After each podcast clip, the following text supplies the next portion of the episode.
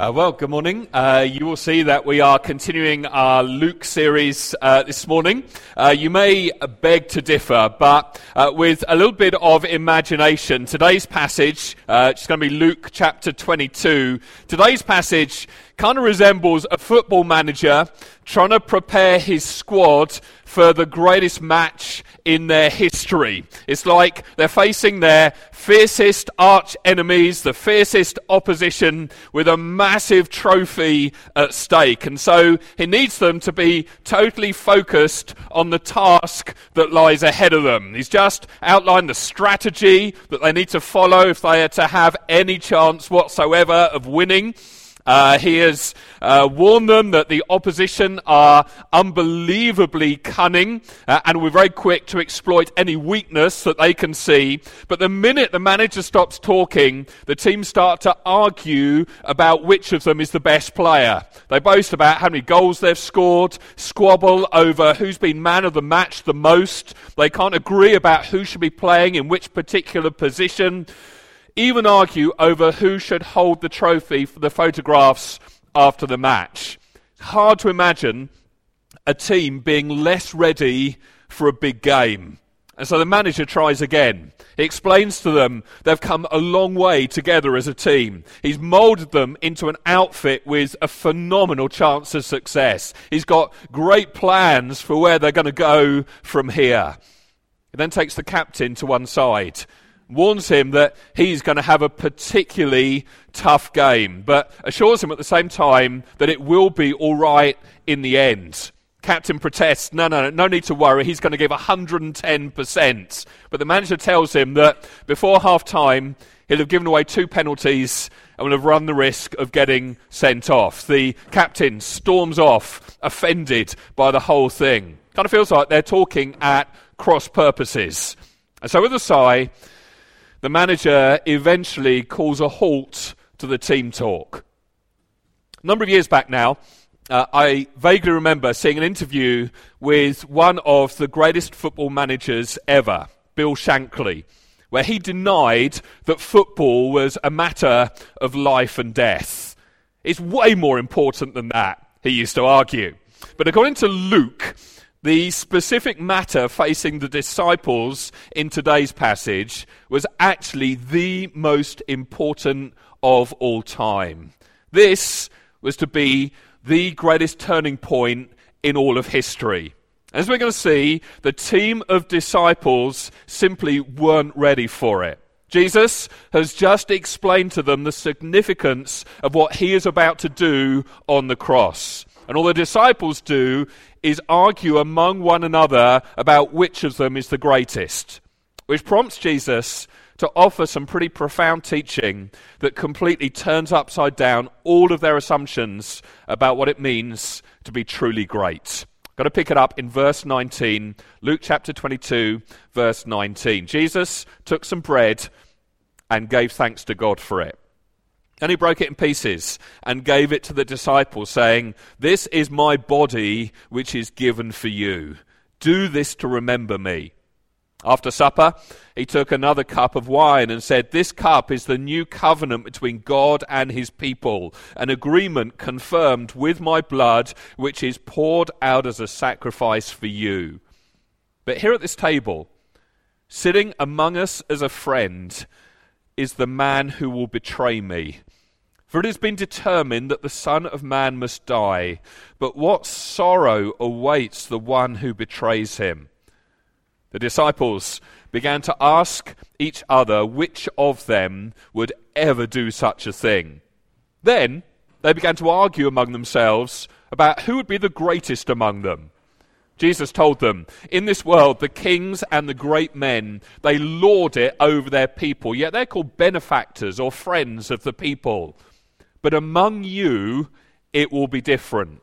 Those who are the greatest among you should take the lowest rank, and the leader should be like a servant. Who is more important, the one who sits at the table or the one who serves? One who sits at the table, of course, but not here. For I am among you as one who serves. You've stayed with me in my time of trial. And just as my Father has granted me a kingdom, I now grant you the right to eat and drink at my table in my kingdom, and you will sit on thrones judging the twelve tribes of Israel. Simon, Simon, Satan has asked to sift each of you like wheat.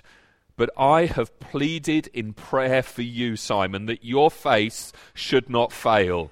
So, when you have repented and turned to me again, strengthen your brothers. Peter said, Lord, I'm ready to go to prison with you and even to die with you. But Jesus said, Peter, let me tell you something. Before the rooster crows tomorrow morning, you will deny three times that you even know me. Now, if you remember, when we looked at this passage a couple of weeks ago now, ago, ago now, uh, I showed you how it teaches us that Jesus' death is very much the center of history. Jesus' death is the solution to the great mystery. Jesus' death must be applied personally. Really, what I want to do this morning is show you one further thing that I think we can learn from these verses about Jesus' death. Here it is Jesus' death is the foundation for a radically new, profoundly different community. Jesus' death is the foundation for a radically new, profoundly different community. Here's what's interesting. If you were to go away and read all four Gospels Matthew, Mark, Luke, and John you would find that Luke is the only one who tells us that this arguing over who's going to be the greatest happens in the context of the Last Supper. He's the only one to bring this out. Here's what I think he's trying to show us he wants us to see that the cross doesn't just change us as individuals doesn't merely give us forgiveness and happiness or peace just in an individual way. Now, if you understand the meaning of the cross, if the cross comes right into your life, it brings you into a community, a radically new and different community. It's as though he's saying, You haven't really understood or grasped the meaning of the cross until that happens. Listen, you haven't really understood the meaning of the cross if you just pitch up for a church meeting every so often and don't let the cross compel you and draw you and attract you and cement you into a whole new community. Until that happens, it's as though the penny hasn't fully dropped. What do I mean by that? Well, there are three things that I think we can draw out from this passage that are marks of this community that the cross creates. Number one, the cross creates a community that is an intimate family. Number two, the cross creates a community that is a countercultural society. Number three, the cross creates a community where there is hope for those who fail. Those are three things I want us to look into this morning. Here's the first one. The first thing we're told here is the cross creates an intimate family. If you remember, whole backdrop to this passage is Jesus celebrating the Passover with his disciples. Now, one thing you kind of miss, and I certainly missed it over the years, reading this passage over and over again, but it's one of those facts about the passage that is so obvious that you easily miss it. Where did people celebrate their Passover every year? Where did you celebrate your Passover? You celebrated the Passover with your immediate family. Remember last time we said that the head of the family gets up and the family gathers around, the youngest child around the table says, Why isn't tonight like all other nights? Every one of these disciples, they had family somewhere else who were around a table celebrating the Passover that night. But Jesus, this is very odd. Jesus has the audacity to pull every one of his disciples away from their immediate family on Passover night. And he brings them into this room to celebrate the Passover with him. Here's what Jesus is saying, and it's pretty radical. He says, If you understand the cross, you will find that the cross doesn't just make you a member of a club who all have the same beliefs, but it puts you into a family. You have this intimate family relationship with everyone else who understands the cross. Or to put another way, the reason why you feel this great strong bond to people you're in the same family with isn't just because of biology. I've got a friend, for example, he's got, well, they've got three children. One's adopted, two are biological children. And over time, what I've noticed is there isn't actually a whole lot of difference between them. Because what makes them feel like family is they've had so much common experience together over the years. They've lived in the same homes. They've eaten the same food. They've watched the same TV programs. They've gone on the same holidays. They have the same geography, the same experience of father and mother, and so on. It's like when you have so much shared experience, when you grow up, as different as you may end up being, there's so much common experience with the person you were raised with. You feel a bond, you feel a closeness, a connection, a sense of being joined together. And part of what Jesus is saying here, by pulling the disciples out like this, is that as strong as that bond can be from all of that common experience growing up together, the experience of the cross is stronger still. It's like when you live in the good of the cross of Jesus Christ, it is such a radical identity change that the connection you feel with anyone else who's had that experience is even deeper than the connection you will feel with someone you grew up with. Even if the other person who believes in the cross has nothing else in common with you different race, different education, different income, different politics, different job, different postcode. Doesn't matter. You still have the basis for a deeper unity with anyone else who has experienced the cross of Jesus Christ than you do even with someone you were raised with. That's what I think Jesus is showing us here when you follow Him, and the cross becomes the center of your life, when you come to understand what the cross means for you, you'll come to appreciate the stunning reality that you have been brought into an intimate family. You know, we talk a lot here about understanding that God is our Father, and rightly so. But let's not miss the incredible truth that this means we're part of a much bigger family. Because we relate vertically with God as Father, we now relate horizontally with one another in the church as family. I don't know what kind of family experience you've had. Whether you come from a really close knit family, or perhaps a broken family, Maybe right now you have no family at all. Regardless of your background, regardless of your experience of natural earthly families, God's design for you is to have the very greatest experience of family in the community of the cross. I think the word that God wants to underline for some of you this morning is that you belong. You belong in this family. First thing that we can glean from this passage. The second thing that Jesus tells us is the cross creates a countercultural society. Community that's created by the cross isn't just a warm family, as wonderful as that is. Now, Jesus wants us to grasp that the community that he died to create is an upside down kingdom. It's a complete counterculture. You see, the disciples have this argument.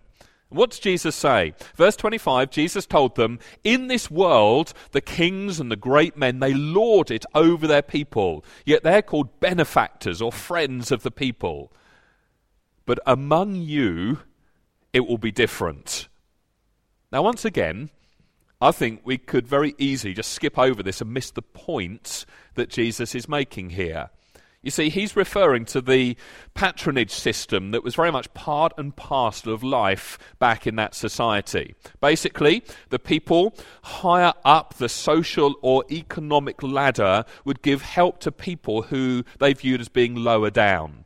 But it was always in order to get something back in return, always to get some kind of payback. So if you had a benefactor who helped you, it's as though you ended up owing them the rest of your life. You owed them political favours. You owed them perks. You owed them support. That's just the way it worked. Now, although we perhaps don't think in terms of a whole patronage system nowadays, and this word benefactor, it sounds a bit old fashioned. Nonetheless, isn't this pretty much how the world still works today? It's like, I help people. I'm generous to people but only the ones who will give me something back in return. I'm friendly to people. I love hanging out with people. I'm hospitable, always people in my home. But only people where there's a payoff for me.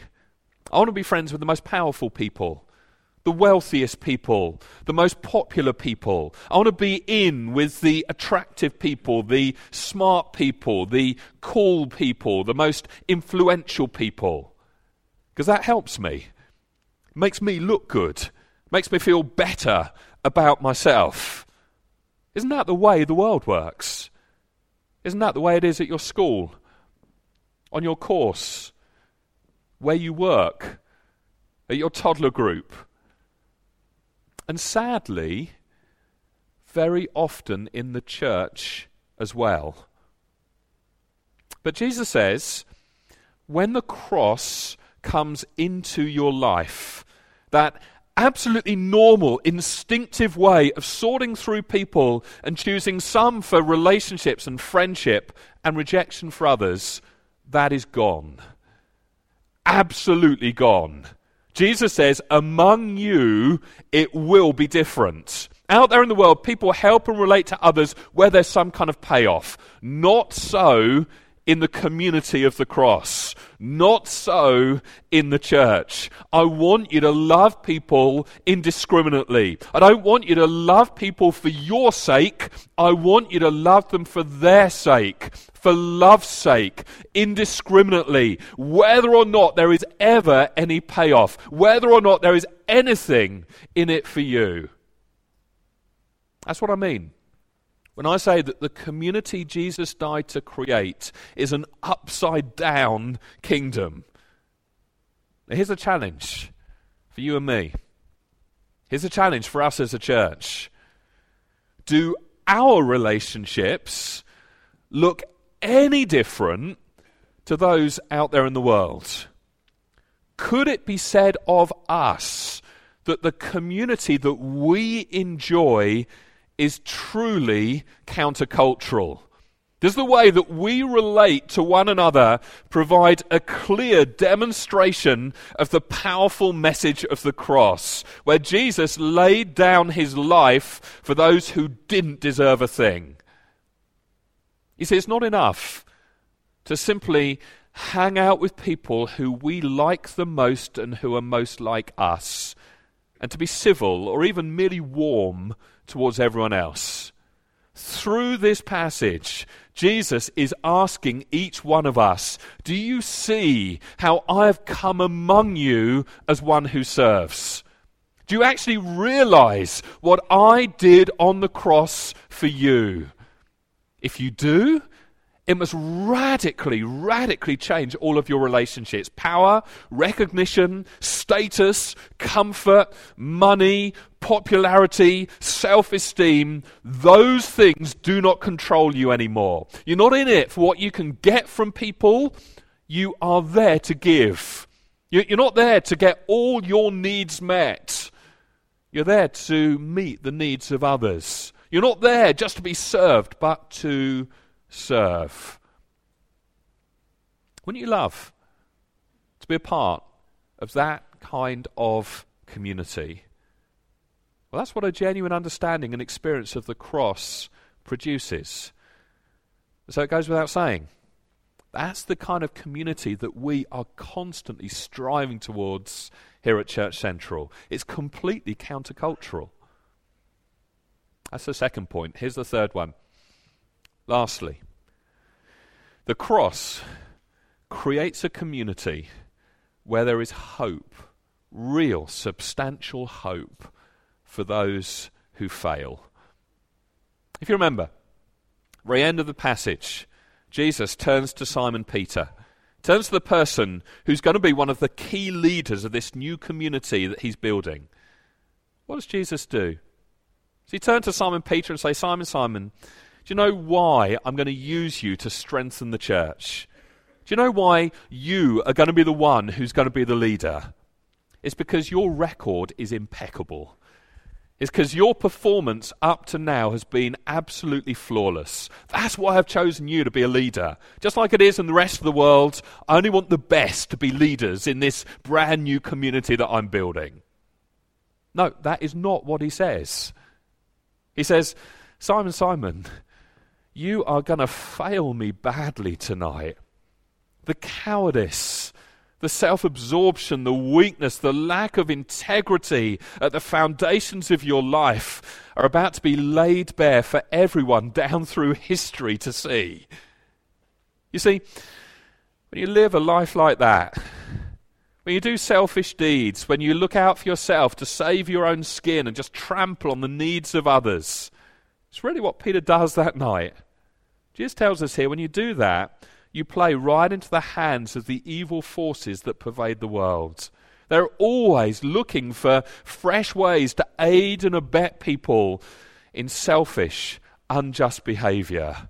It's like when you give yourself to that kind of behavior, you give yourself to those evil forces, and the leader of that evil force, Satan himself, and so Jesus says, Peter, Satan is going to want to have you.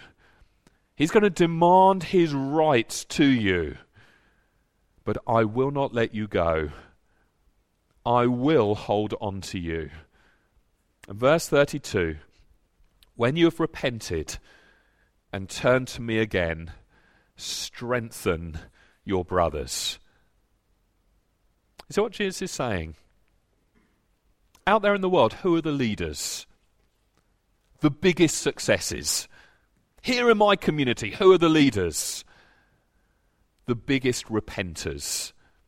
Out in the world, who are the leaders? The people with the best record. In my community, who are the leaders? The people who have perhaps messed up the most, but have repented and thrown themselves on the grace of God in an attempt to reach out to any scientists in the room, let me give you a bit of mock chemistry. Failure thrown into a vat of repentance and reliance on the grace of God will turn that failure to pure gold. Or turn your failure to wisdom. Or turn your failure to compassion towards others. It will turn your failure to self knowledge and understanding. It will turn you into a leader, at least a leader in this kind of community. It's wonderful.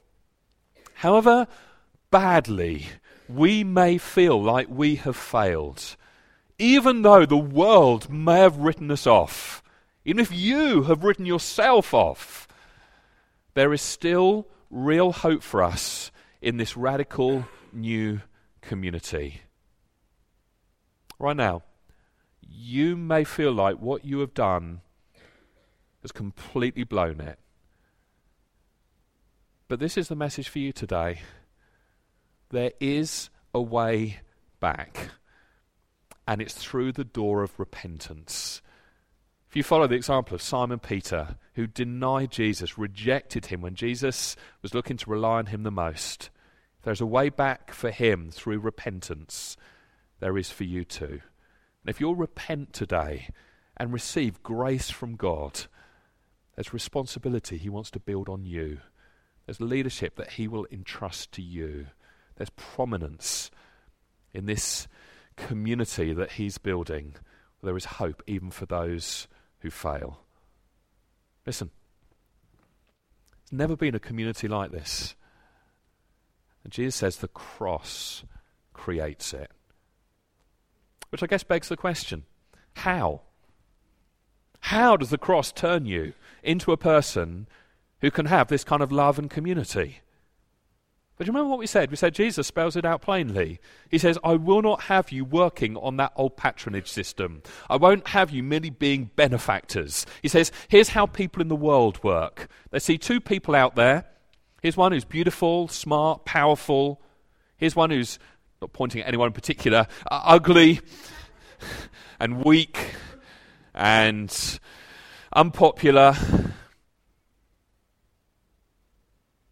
Who do you want to sit next to? Who do you want to be friends with?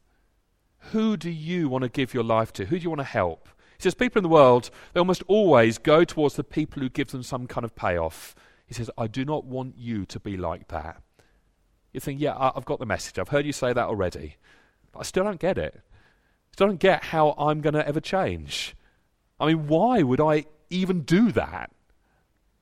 Here's why because inside, don't you have a problem? If you're being honest, isn't there an inner emptiness?